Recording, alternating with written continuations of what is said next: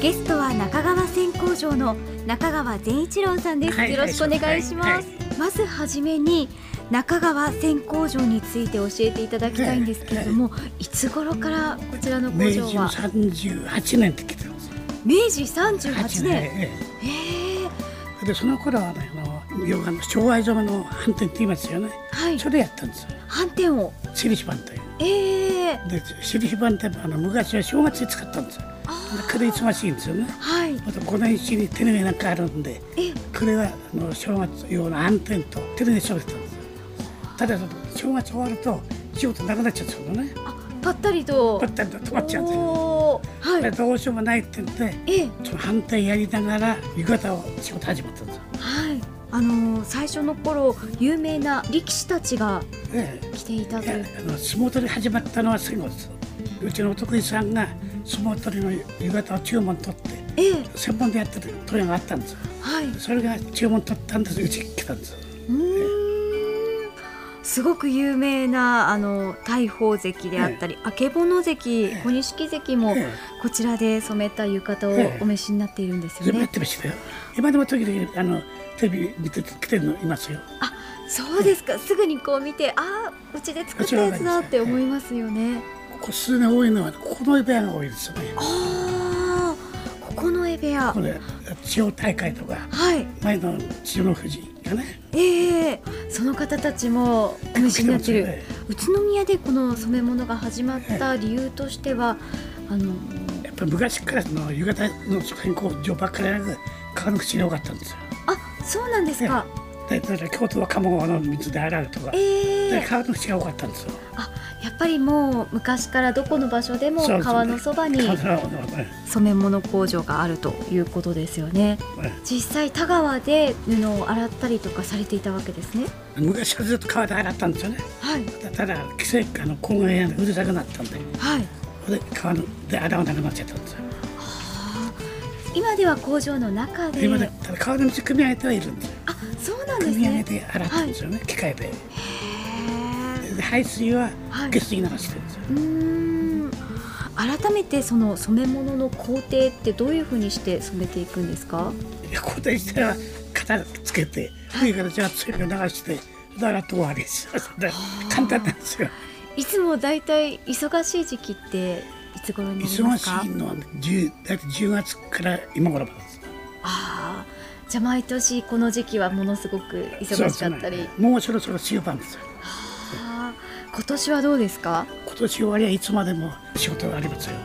忙しい、えへえ。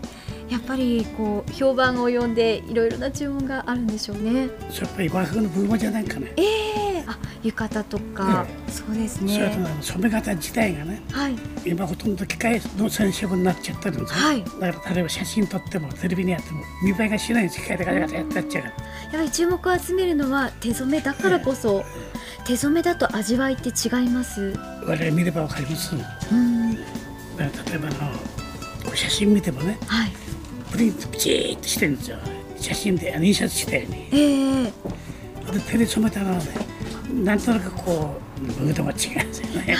でも分かりますその雰囲気というか柔らかさであったり先ほどもちょっと見せていただいたんですけれども本当にこう温かみがありますよねやっぱり手ぬぐいってこう便利ですよねいろんなことに使えますし実際は手の中使い道ありますよね。うんでタオルはこう端が塗ってあるんですよ。はい手のが塗ってないんですよ。ええあれピーって破けてるんですよ。あ切ることができると端するとミシンで塗ったらちょっと破けてるでしょ。じゃあこそうれ破けるからすぐタオルになったり、はい鼻に使えるんですよ。あーバリエーションがすごく広く使えるんですね改めてその手ぬぐいってでも現代で見直されてる気もしますよねね。それとね、ハンケチは安くても500円するでしょ。はい高いのは何千円ハンケチ1枚。はい手にが1000円でも買わないですよ、なかなか。かなりお手頃価格ということですよね。最近は本当にデザインも可愛いですし、あのただ手ぬぐい作るのって相当手間暇かかります？やっぱり。時間かかんないですよ。あ、パパッと作れちゃう。あ、そうですか。で柄？柄によって？ね。柄によっ柄て、難しいとって時間かかりますけど、はい。簡単な柄ならね、見てるまでずっとできちゃうんですよ。あ、じゃあ作りやすいんですね。うんだからうち現在ね今の人数で簡単な手芸ばっかり染めたらね一日30分もできますよね。おお今何人いらっしゃいますか？今20人ぐらい。20人で3000できちゃいますか？中川線工場さんではちゃんと教える人が頑張ってるからこそ若手が育ってるんですね。それと今まであの東京だよねはい。職人が新潟から出稼ぎに来たの。うーん。で職人がね教えないんですよ後継者に。はい。教える技術を。あとても盗まれるから。うーん。だからみんな後継職人教えないんですよあーもう自分だけの技術にしておこうと。やはり職人さんはこう見て盗めって言ったりしますけどね。難しいですよやっぱりそうですなかなかこう伝えていったり受け継いだりとか難しいで今うですよね。ちあの先こっちで若い人来てますけどはい。俺する時もですよ。なるべく誰でもできるようにはい。仕事簡単にできるように用意してやるんですよ。あちゃんとこう簡単にマニュアル化しているということですよね。例えばあの今このあの片付けのりねはい。昔は餅こう粉にしてねええそれぬか入れて焼き入れてお天気を見ながらはい。食事自分で作ったんですよ今はちゃんとある程度分量をきちんと防水剤も入れてはい。ただ硬さだけ加減すればできるように作ってあるからすぐそれでこすればいいんですよはあ。善一郎さんはさまざまなそういうふうに伝えられるようにっていう工夫をしてきたんですね。からこそ長い間続いているっていうような気がします。